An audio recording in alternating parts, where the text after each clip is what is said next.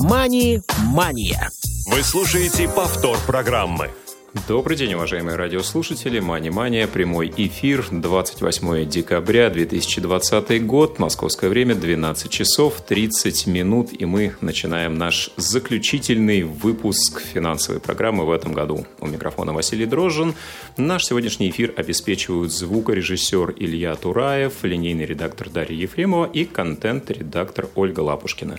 Сразу напомню контакты. Вы можете звонить нам в эфир по телефону 8 800 700 ровно 16.45. Также к вашим услугам skype radio.voz и ждем ваши сообщения по телефону 8 903 707 26 71, WhatsApp и SMS.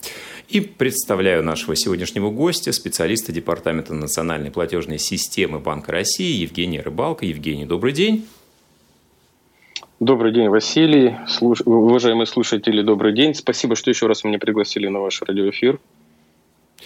Да, сегодня мы продолжим разговор про различные карты, все, что с ними связано, какие-то сервисы и то, каким образом наиболее оптимально этим воспользоваться. Сразу есть вопрос в продолжение нашего прошлого разговора, что такое кобрендинговая карта и как это можно использовать для своей пользы. А, а, спасибо за вопрос. А, ну, что такое кобрендинговая карта? Это, по сути, обычная банковская карта, но со своей особенностью. Она обычно выпускается банком совместно с какой-нибудь компанией, партнером. А вообще слово вот комбрендинговая карта происходит от английского слова кобрендинг, что переводится как объединение брендов. То есть, э, по сути, вы даже, глядя на эту карту, можете увидеть, например, изображение логотипа какой-нибудь авиакомпании, либо какого-нибудь сетевого э, э, магазина крупного – и обычно эти карты сочетают в себе вот все те преимущества для клиента, которые предлагаются как банкам, так и вот, вот этой компании-партнерам, ну или сетью компаний-партнеров. Это своего, своего рода скидки, да, там, начисление кэшбэков, баллов, ну и других каких-то э, плюшек для клиентов. А, чем же это выгодно? А выгодно это тем, что если вы, ну, если вы пользуетесь кобрендинговой картой, оплачиваете активно товары и услуги при помощи этой карты, то, как правило, вот эти кэшбэки, начисления баллов там, или размеры скидок, они являются более выгодными для вас, как для клиента. Например, я вот приведу сейчас две ситуации. Например, вы можете э, пользоваться картой, но не кобрендинговой, а обычной. Совершать покупки при помощи ней – вот, и получать какие-то кэшбэки, предположим. Параллельно с этим вы можете, например, э, пользоваться услугами какой-то авиакомпании, при этом являться участником бонусной программы этой авиакомпании и тоже получать определенного рода скидки, да, или там вот эти мили. А, казалось бы, все хорошо. Но если, например, ваш банк выпускает а, кобрендинговую карту совместно с этой авиакомпанией, то если бы вы расплачивались вот этой картой, то вы бы получали одновременно бонусы, скидки, кэшбэки э, как со стороны банка, так и со стороны авиакомпании. Ну, то есть фактически вы э, быстрее копите бонусы, либо получаете более выгодный кэшбэк, либо более высокие скидки. В этом и заключается как бы основное преимущество для клиента использования кабрендинговой карты. А сейчас кабрендинговые карты очень популярны, ну и во всем мире, и у нас в стране в частности – есть даже банки, которые предлагают там не один-два карточных таких продукта, а целую такую широкую линейку, там и более 10, скажем так, кобрендинговых карт. Обычно банки кобрендинговые карты выпускают, э, ну, как я сказал, там с авиакомпаниями. Также это могут э, быть, например, партнерства э, с сетью автозаправочных станций, либо, например, какие-то сетевые магазины крупные, там, продуктовые – ну и не только, операторы мобильной связи и так далее. А для банка в чем выгода, ну и как для компании-партнера, а в том, что как раз клиент, э, зная, что он получит более высокие скидки, да, там более высокий кэшбэк, либо еще какие-то э, преференции, он более активно начинает пользоваться этой картой. И вот в этом заключается как бы преимущество для банков. А, поскольку банки самые заинтересованы в этом, соответственно, они могут дать более выгодные какие-то э, предложения. Ну и вот напоследок, что хотелось бы здесь сказать, э, кобрендинговая карта может быть не только дебетовой, но и кредитной. И, например, ну это вот как правило, если у вас кредитная карта, то по кобрендинговой карте могут быть, быть более привлекательные условия, то есть процентные ставки по кредиту как раз. А, в этом тоже заключается такое преимущество кобрендинговой карты. А, единственное, что я еще добавил бы, все-таки при выборе кобрендинговой карты нужно еще обращать внимание на ее стоимость. Она иногда все-таки чуть-чуть выше, но не столь значительно. Все-таки вы при, получите по ней вот этих выгод и преимуществ гораздо больше, чем при использовании обычной карты. Угу. Спасибо, действительно, все а, подробно осветили. Ну, я знаю, что разные бывают кубрейдинговые карты, в том числе бесплатные, то есть очень много есть предложений, просто стоит изучать в зависимости от а, ваших потребностей, друзья. Давайте поговорим про мультивалютные карты и немножко коснемся особенностей использования карты, если мы куда-то выезжаем за границу Российской Федерации. А, да, если кто-то пользовался оплатой картой, э, я сейчас говорю не о мультивалютной карте, а да, начнем с обычной там рублевой карты. Если вот вы выезжали за рубеж и совершали там оплату покупок при помощи рублевой карты, то ну, все прекрасно понимают, что как бы проблем с этим нет. Можно э, без препятствий совершать такие покупки, снимать денежные средства в банкоматах зарубежных банков.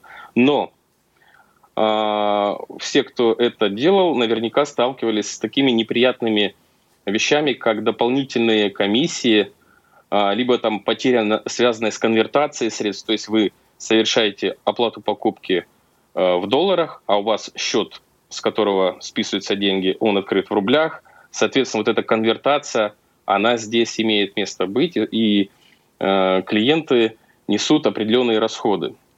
И я даже сейчас приведу пример более такой, ну, классический пример – из которого будет понятно, откуда возникают эти расходы.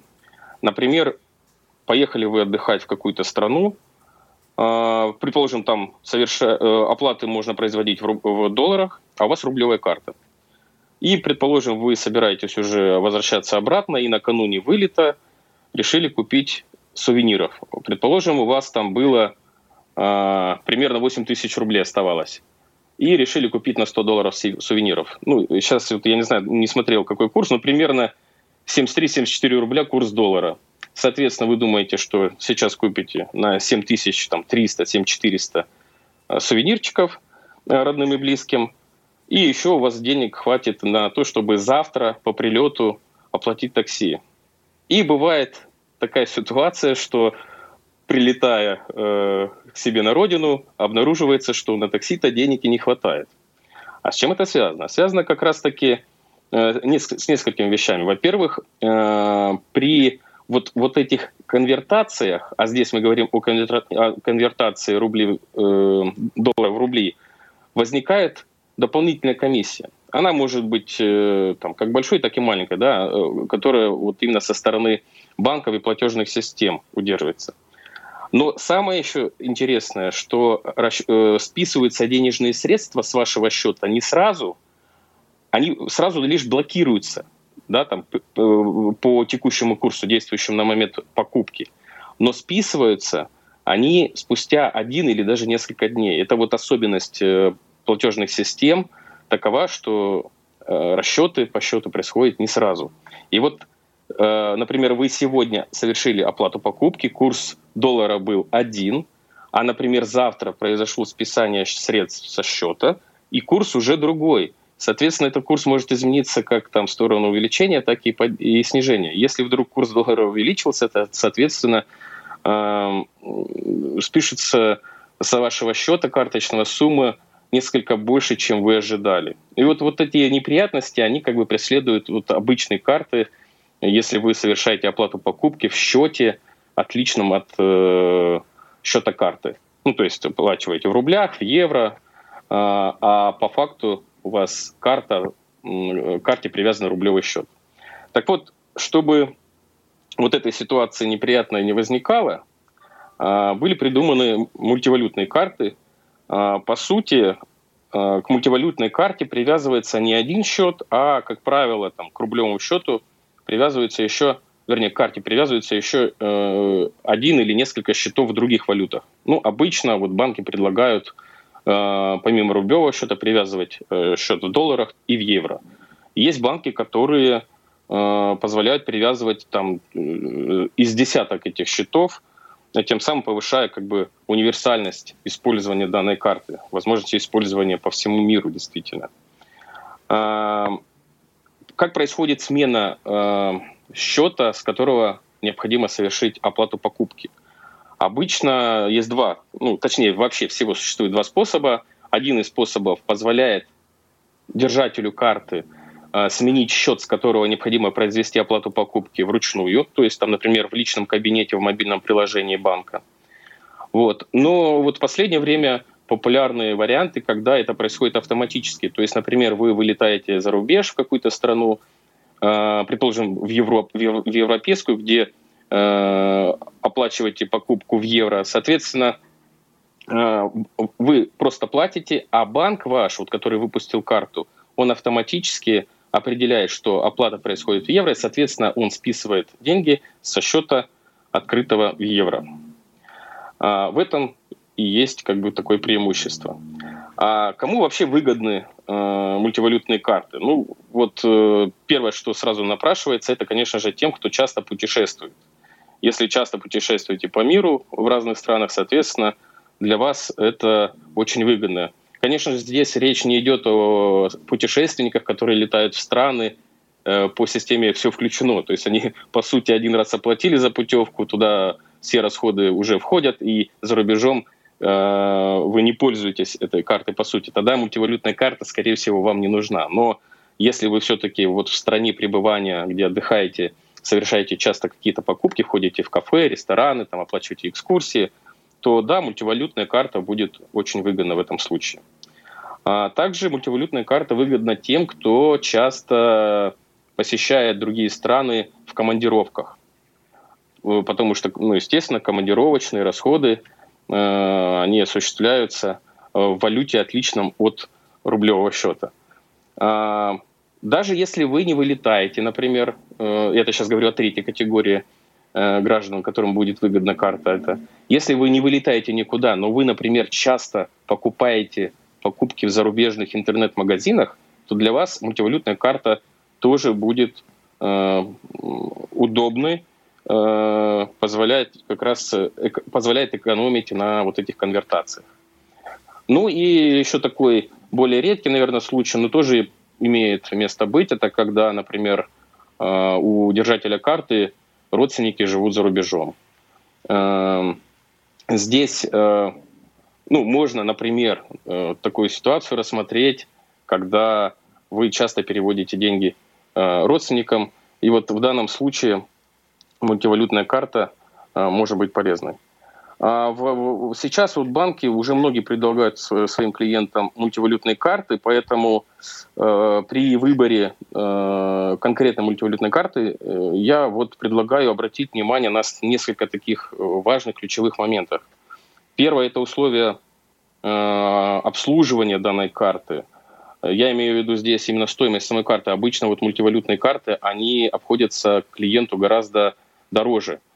Э, и здесь нужно обязательно анализировать, насколько она вам необходима. Может быть даже такая ситуация, когда, возможно, вам было бы выгоднее открыть просто не одну, а несколько карт, например, там две или три в разных валютах и в совокупности это было бы для вас дешевле. Но, то есть нужно здесь подходить как бы индивидуально и э, сравнивать предложения банков, их тарифы, э, связанные с выпуском обслуживанием самой мультивалютной карты.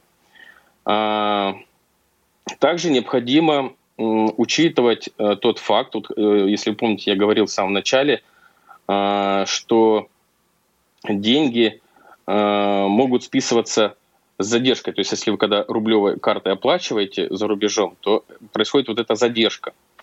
Соответственно, когда вы, например, оплатили мультивалютной картой в долларах, предположим, и у вас на момент оплаты на долларовом счете была достаточная сумма, то вот маленькая такая рекомендация, назовем это лайфхаком, не нужно сразу э, спис, ну, скажем так, совершать какую-то дополнительную покупку, либо снимать деньги с, с этого долларового счета. Почему? Потому что, например, завтра, послезавтра произойдет фактически списание с этого счета, если вы вдруг в этот, ну, вот, вот в этот промежуток времени от сегодняшней даты до даты списания возьмете и снимете средства с этого счета, то может сложиться ситуация, когда денег не хватает на этом счете. Вот этот маленький нюанс, его нужно всегда держать в голове и помнить, что лучше дождаться, когда все-таки с валютного счета деньги списываются, и уже лишь после этого, если вы там планируете совершить еще какую-то покупку с этого счета в этой валюте, совершайте. Ну, лучше подождать. А, и вот как раз мы подошли к такому понятию, как а, вероятность возникновения технического овердрафта. Вот мы в прошлый раз говорили про овердрафт, да, это вот возможность как бы пользоваться заемными э, деньгами, которые банк вам дает под определенный процент. А есть еще такое понятие, как технический овердрафт. И он может возникнуть даже вот на обычной дебетовой карте, в котором у вас нет в принципе не подключен овердрафт. Но вот технический овердрафт, он возникает как раз вот э, в связи с тем, что вы вроде бы рассчитывали, что у вас на валютном счете было достаточно средств, например, а вот э, не дождавшись фактического списания, вы потратили даже пускай там 10 рублей, но вот может быть вот эти 10 рублей на дату списания вам может и не хватить. И вот как раз на вот эту небольшую сумму вы войдете как бы в минус, да, и банк вам даст, условно говоря, в овердрафт э, некую сумму. И вот здесь нужно обращать внимание, когда вы, вот вы э, открываете мультивалютную карту, а каковы условия использования таким вот техническим овердрафтом. Там тоже есть свой процент, э, и он может быть как невысоким, так и довольно-таки высоким. Нужно на это обращать внимание. Вот. Ну, собственно говоря, это вот э, что можно было сказать про мультивалютные карты. Да, действительно, более чем а, подробно предлагаю перейти к а, возможностям пополнения и снятия с карты. Ну и традиционно до сих пор у нас активно применяются наличные все-таки наряду с картами. И каким образом, на что обращать внимание при снятии а, с банкомата наличных средств, ну и, соответственно, пополнении через банкомат, может быть, каких-то сторонних банков, может быть, банк-эмитента карты. Вот какие здесь есть особенности? Ну вот правильно вы сказали, что э, и по сей день э, наличные деньги довольно-таки популярны в стране, да и в мире. А, ну, я бы сказал, что вот данный вид операций, э, как пополнение, так и тем более снятие э, в банкоматах, оно является наиболее популярным. Любой держатель карты, вот любой человек, который хоть раз пользовался картой, прежде всего совершал как раз снятие денег с этой карты через банкоматы. Поэтому как бы рассказывать там о, о том, что это такое, наверное, здесь не стоит, а вот рассказать о нюансах каких-то, с которыми человек может столкнуться, наверное, стоит. И вот э, я сейчас пробегусь коротко, наверное, по нескольким таким нюансам.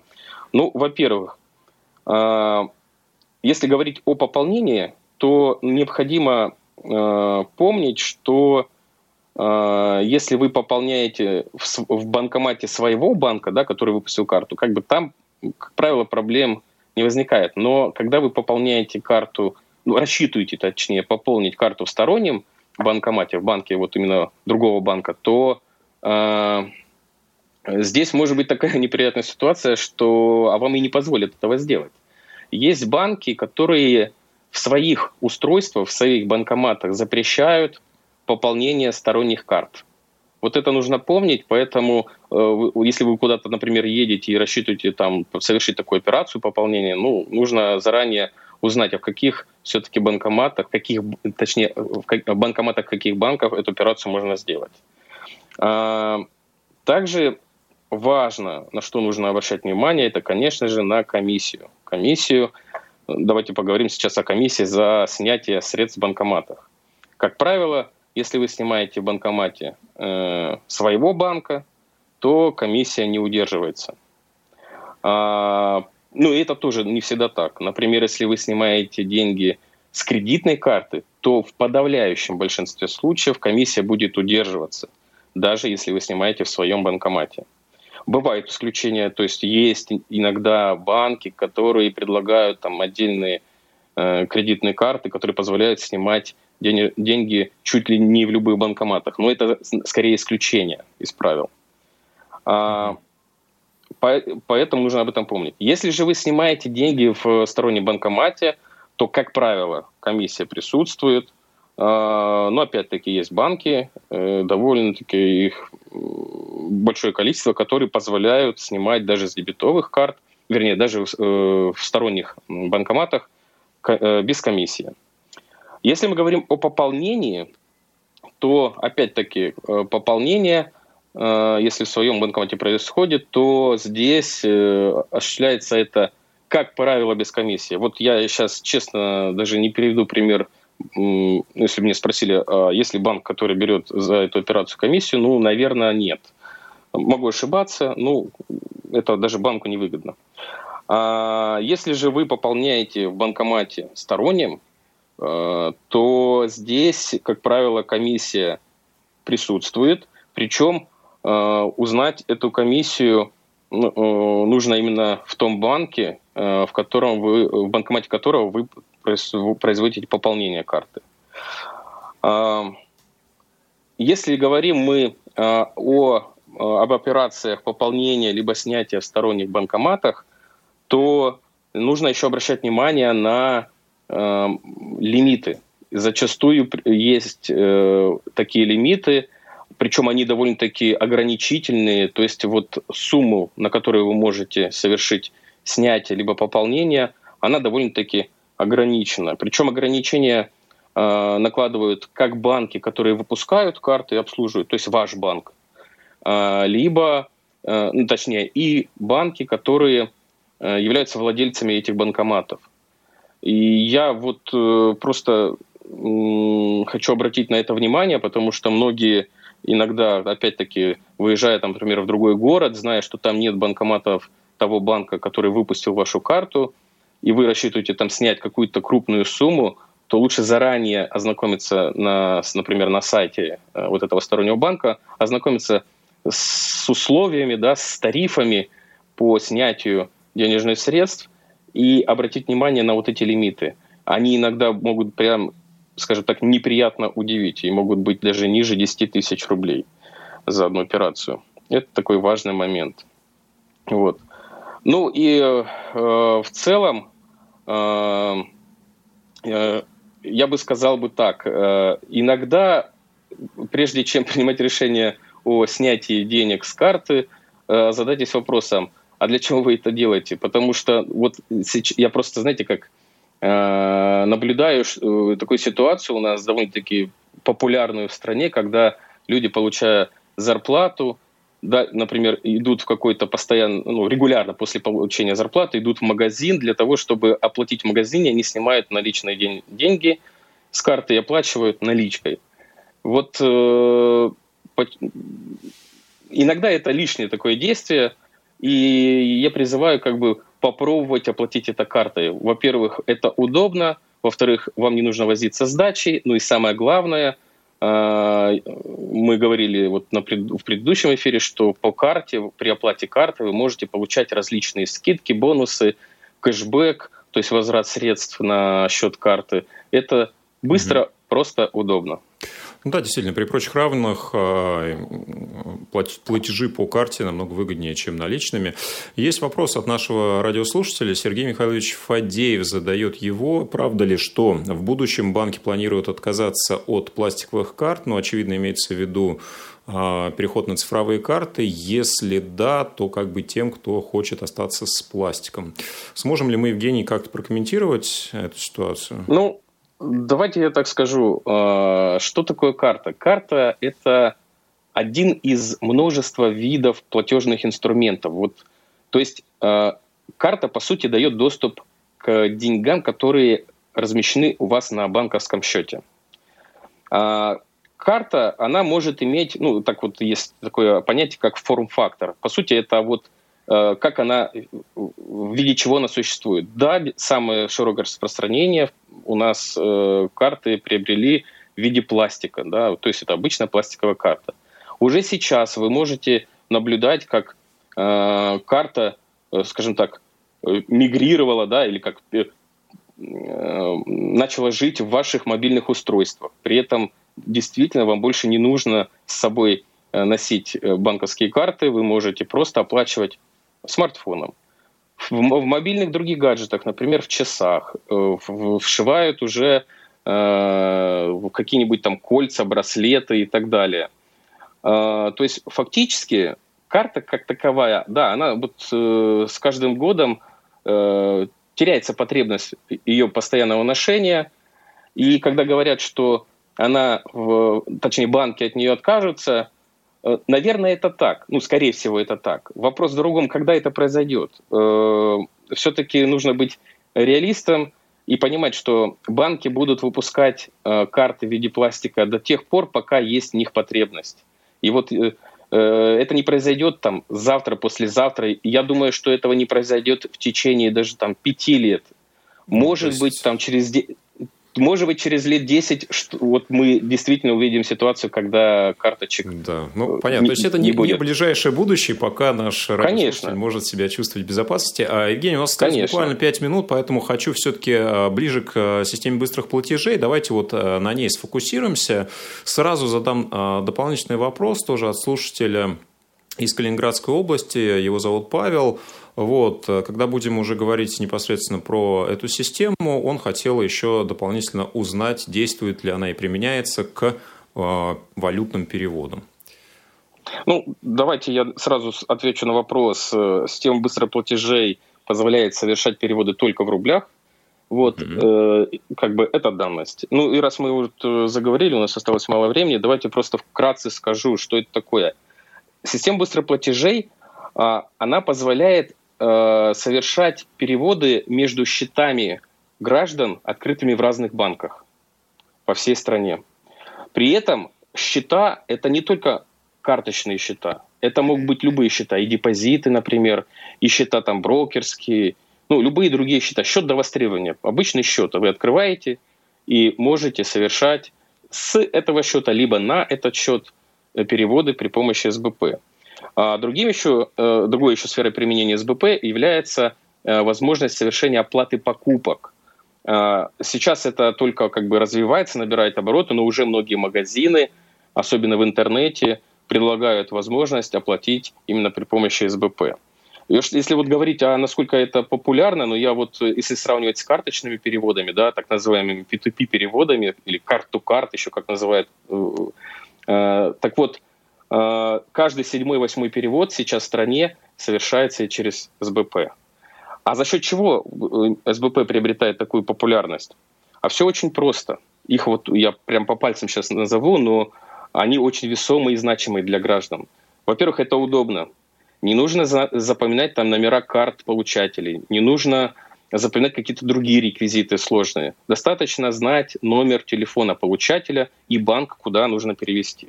Быстро, деньги поступают практически мгновенно на счет получателя. Безопасно. Опять-таки, когда вы совершаете перевод, во-первых, вы не, вам не нужно запоминать и куда-то вводить номера карт. Во-вторых, вы, когда совершаете перевод, вы точно знаете, что вы переводите, например, Иванову Ивану Ивановичу, потому что в момент совершения перевода в мобильном банке высвечивается инициал, ну, точнее, имя и отчество, а также первая буква фамилии получателя – вот в карточных переводах такого нет. Можно ошибиться и не туда перевести. Ну и самое главное дешево. Переводы на сумму до 100 тысяч рублей в месяц бесплатны. И это, вот, вот этот тариф, он гарантирован. Банки, ну скажем так, это тариф, который регулируется Банком России. А, в отличие там, от карточных переводов, где все-таки комиссии устанавливают сами банки, они могут сегодня бесплатно, а завтра, например, быть платными. Вот.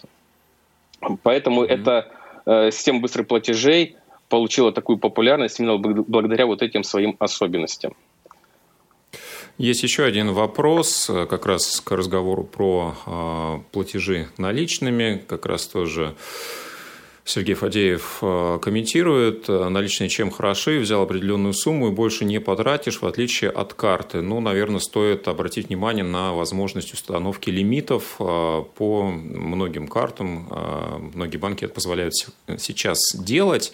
Ну что ж, Евгений, спасибо огромное. Постарались охватить много тем. Наверное, конечно, не обо всем успели поговорить. Будет еще повод пригласить вас с коллегами в эфир. Напоминаю, что сегодня был у нас в гостях Евгений Рыбалка, специалист э, Департамента национальной платежной системы Банка России. Друзья, спасибо, что слушали нас в этом году. Следующий выпуск выйдет 11 января. А на сегодня все. Услышимся. До новых встреч в эфире. Мани-мания. Повтор программы.